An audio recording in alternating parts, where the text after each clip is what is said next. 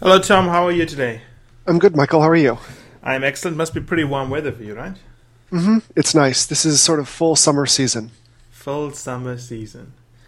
That's nice. Is there a lot of fruit trees where you are? Um, yeah, in the region there's a lot of fruit growing, but on the island I live on, it's actually mostly just, um, I guess, non-fruit bearing trees. But everything is green right now, So you which live on an pretty. actual island. Yes, You didn't. So you live in Rhode Island within an island. yes. That's that's pretty amazing. Because Rhode Island is not an island, is it? No, it's it's Rhode Island and the, the Providence Plantations, and it extends into the mainland. But there's one large island, Aquidneck. Well, there's a couple islands, but the largest one is Aquidneck Island, um, which is where I live. And what does it mean? Do you take you drive? There's a bridge and so on connecting it, right? There's no ferry ride, yeah. There, yeah, the bridge was built, I think, back in the oh several decades ago. It's been around for a while. Um, but I live and work on the island, and I only leave when I have to, you know, go up to Boston or to New York or something. So during a zombie apocalypse, you'll be pretty safe, right? Yeah, yeah. All we have to do is just blow up the bridges, and then the island is sealed. The bridges in your island is sealed. That's pretty good. It's good to know that I'll be looking out for you during a zombie apocalypse. There's no, Mm-hmm. there's no islands in Vegas. No. Okay, so let's uh, let's talk about. Well, did you watch the NBA Finals? That's the most important question. No, I didn't. Do you follow basketball? No, not really. That's a really. more important. Well, then there's no point talking about it. right? You don't like basketball; it just looks weird chasing a little ball around this tiny little net. It was a very good game. I mean, you. you well, I wouldn't say you missed anything because you don't like it, but it was a pretty unbelievable final. So, did it? What made it stand out? Did it end well? Was it a heated competition throughout? It stood out because, for a couple of reasons. One is the um, Cleveland Cavaliers came back from. You, you need to win the best of seven, right? So three out of four out of seven. Okay. The uh, Cleveland lost the first three games, Oh wow! and then they came back to win the next final four. Just never been happened before. Right. So that's got to be a huge upset. Also, uh, LeBron James had promised that he's returning to Cleveland to bring them the championship, and he brought them the championship. Wow. And he's a pretty good guy. I mean, I was I know people don't like him, but he's he seems quite level-headed. So it was just an unbelievable game, very Nice. exciting, and everyone expected the Warriors to, um, you know, win the tournament because they'd won the most number of games ever in the regular season. Mhm. Um, but yeah, it was a good game. Well, you're not missing anything. You don't like basketball.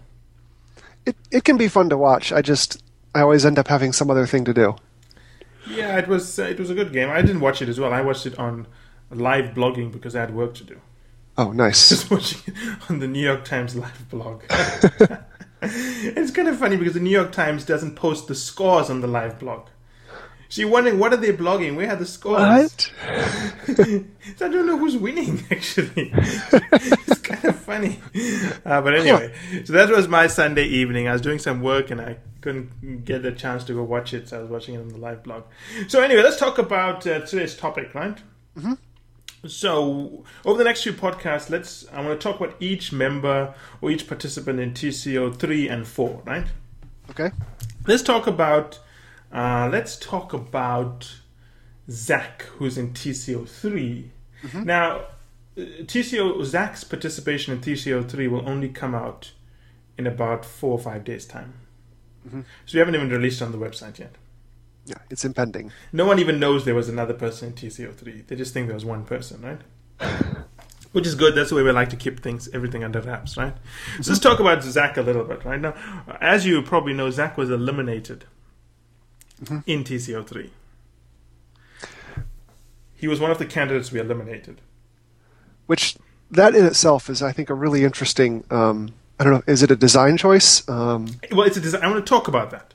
I want to talk about why we eliminated someone and what, what is the thinking that goes into that. yeah. Because people just say, oh, he was eliminated, and they don't understand it's a very layered logic that sits behind the elimination, right?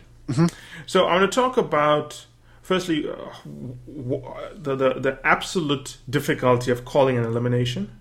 And second, why then Zach was eliminated, because I think they are separate, right? Okay. So, so let's just think about the impact of an elimination. Right? So, remember, Firms Consulting has two people going through TCO three, and obviously our reputation's on the line if we don't place them, right? Mm-hmm. We always say we will place at least 50% of the participants. Mm-hmm. That's the claim we make. Uh, and, you know, if we don't place 50%, we're in a lot of trouble, right?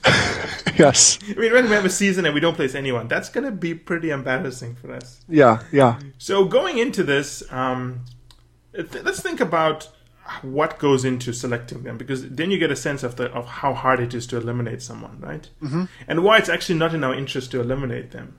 So, which asks, which begs the question: If it's not in our interest to eliminate them, why did we do it, right? Mm-hmm. So let's let's look at the mechanics of what goes into putting these people into the show. We into, during each season, between 180 to about 220 people apply, right? Okay. So we get quite a, a large number of applications we got to go through those applications and screen them for those that we think are promising, right? Mm-hmm. Of the ones that are promising, we then got to reach out to those people and say, well, there's some things missing in your applications. You have to send us a video or something like that. So it's about 50 people who we got to reach out to again, and then they send us the outstanding material, and we have to go through all that material. Mm-hmm.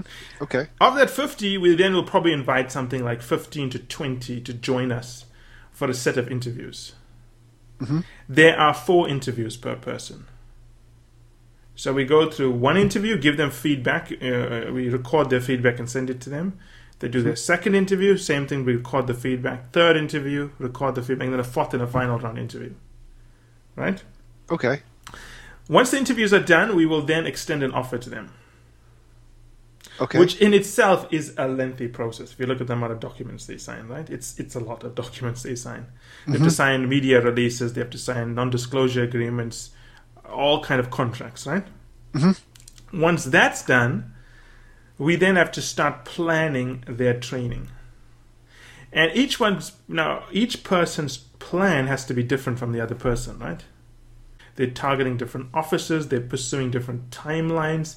They have different baggage. Some, most of them, all of them almost, have been declined before. Mm-hmm.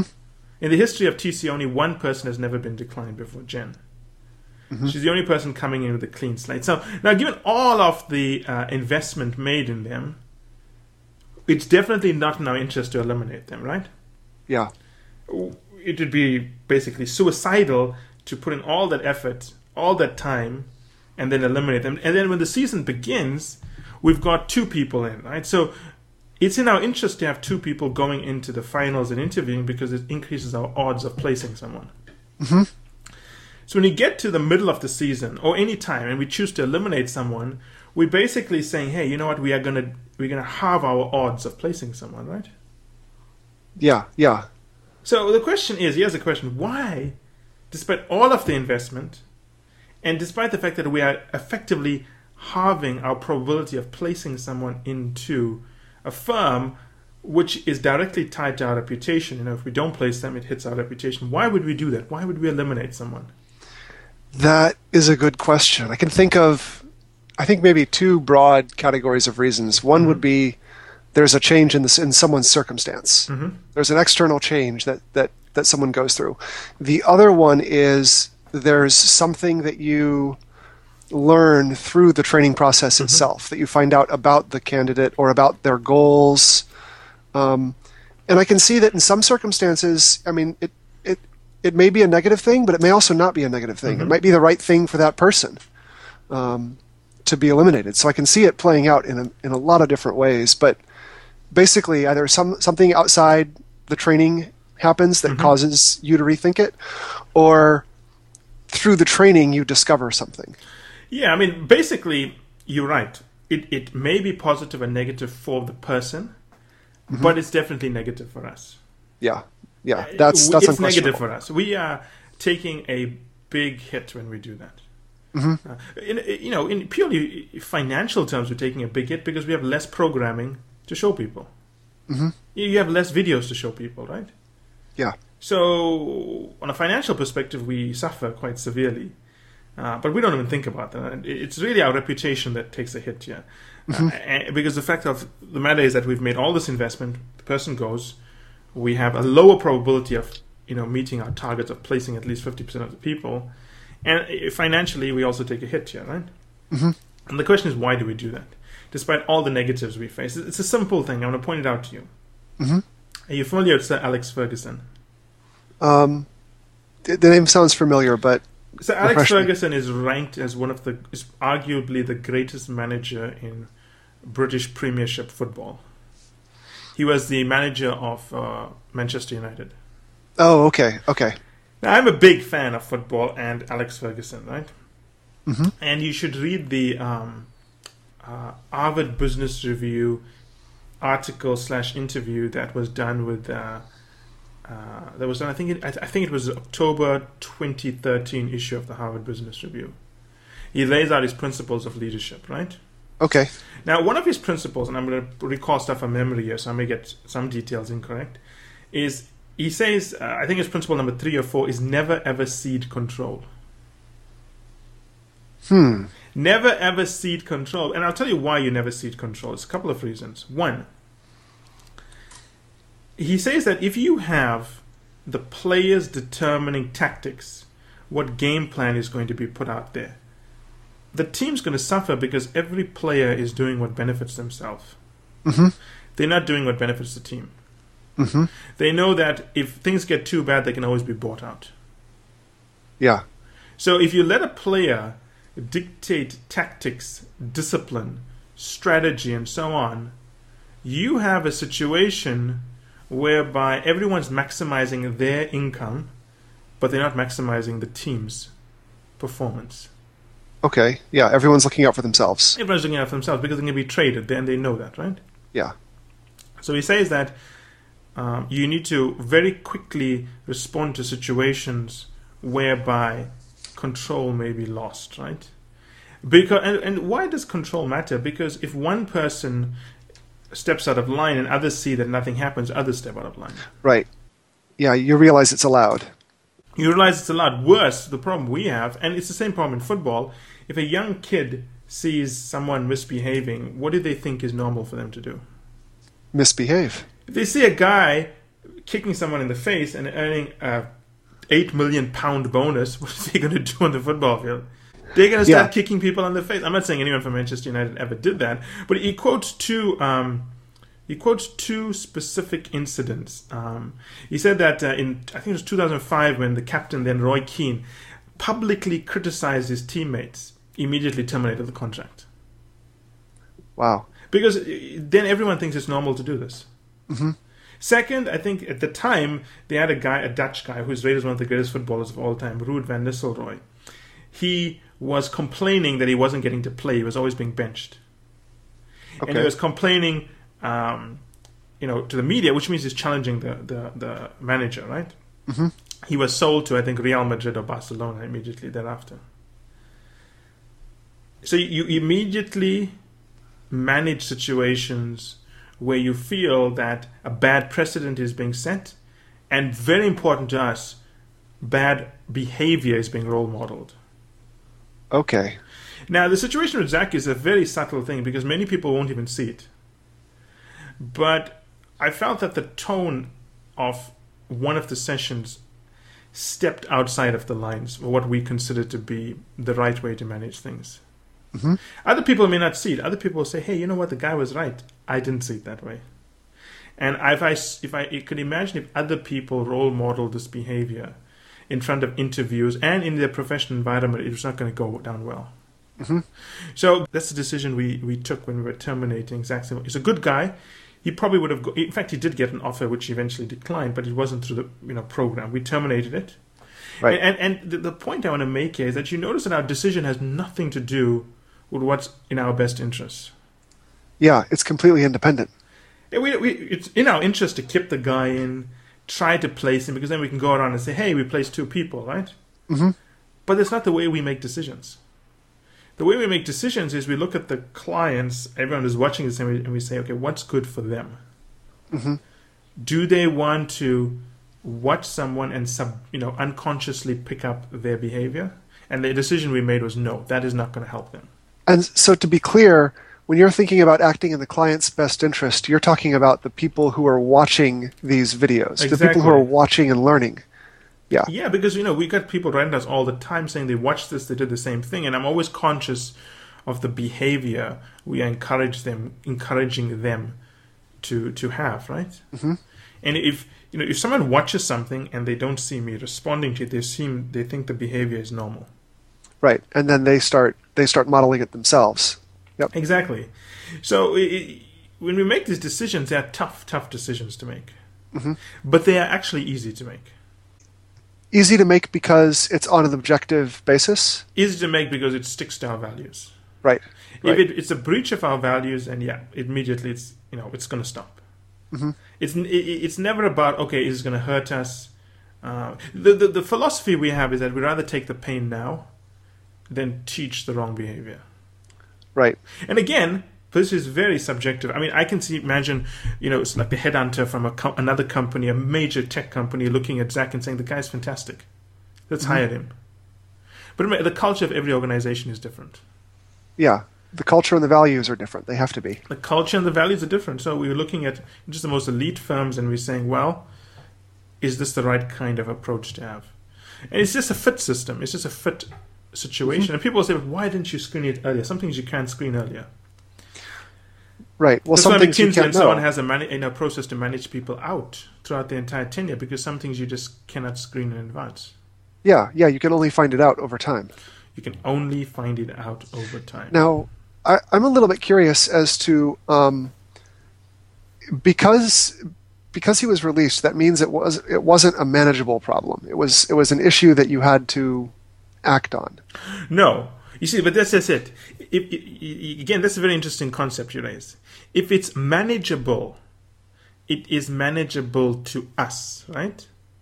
Okay. Think about that very, very carefully. If we're saying it's manageable, we are saying that okay, we will speak to him and his behavior towards us would change, right? Mm-hmm. But but people are still going to see him respond in a certain way and think it's okay. Okay, so yeah, so my concept of manageable, like I just used it, was to. It's not. It wasn't big enough. It, it's just it's it's more. I think um, it's more. I would say serious than that.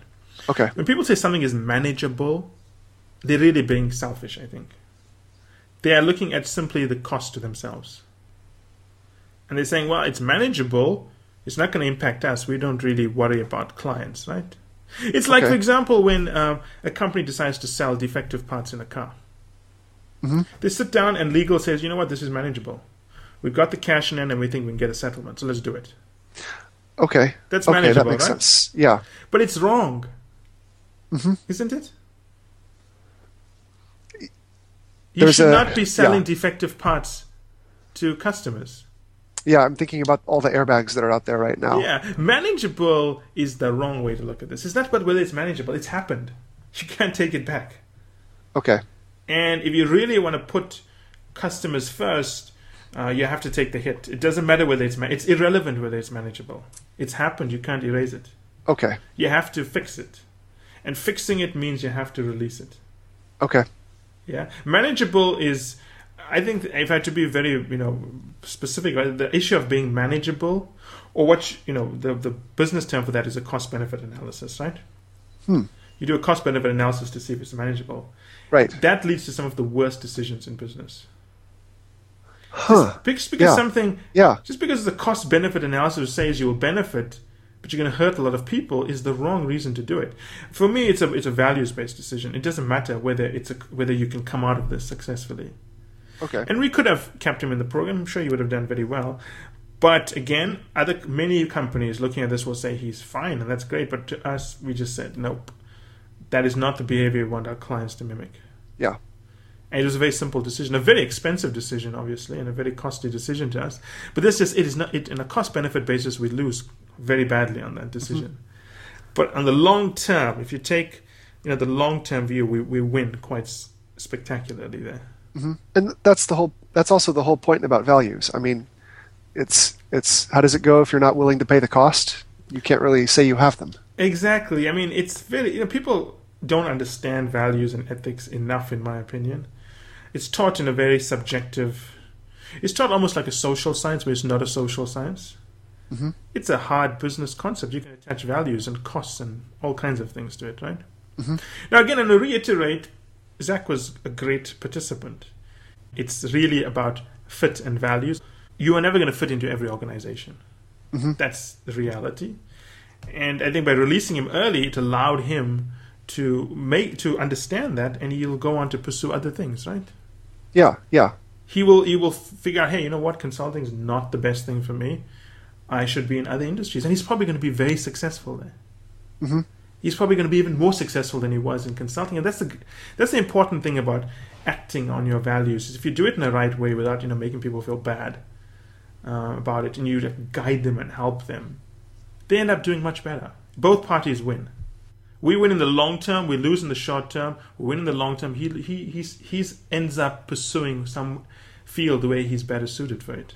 Yeah, it, it's interesting because it looks like in the short term it looks like a lose lose scenario. You know, bad for you, bad for him. Yeah. But the longer term you look at it, the more and more it becomes a win win. Yeah, it's like those companies who say we don't want to retrench people. But if the person's not performing, maybe he shouldn't be there. Right. Right? I mean, honestly, if you're not doing a good job, maybe you shouldn't work here. And in, in keeping them there doesn't help. They are unproductive. They're not creative. Everyone suffers. Mm-hmm. Someone else who's maybe better at doing the job can't take their place. Uh, you're not freeing them to pursue their passion. You, you got to take these cuts. I mean, the worst decisions I've ever made is not retrenching, or in consulting, we'll just say, you know, firing them basically, or managing them out is a polite term. Right. Early enough. Mm-hmm. I've always t- assumed the person can improve. Just give them a little bit more time. Mm-hmm. But it never works. It never works. People, when you give people time, they think they're doing better as opposed to they need to work harder to prove themselves. Right. Yeah, makes sense. Any questions there? No, that makes sense. Thank you. Okay, let's wrap that one up.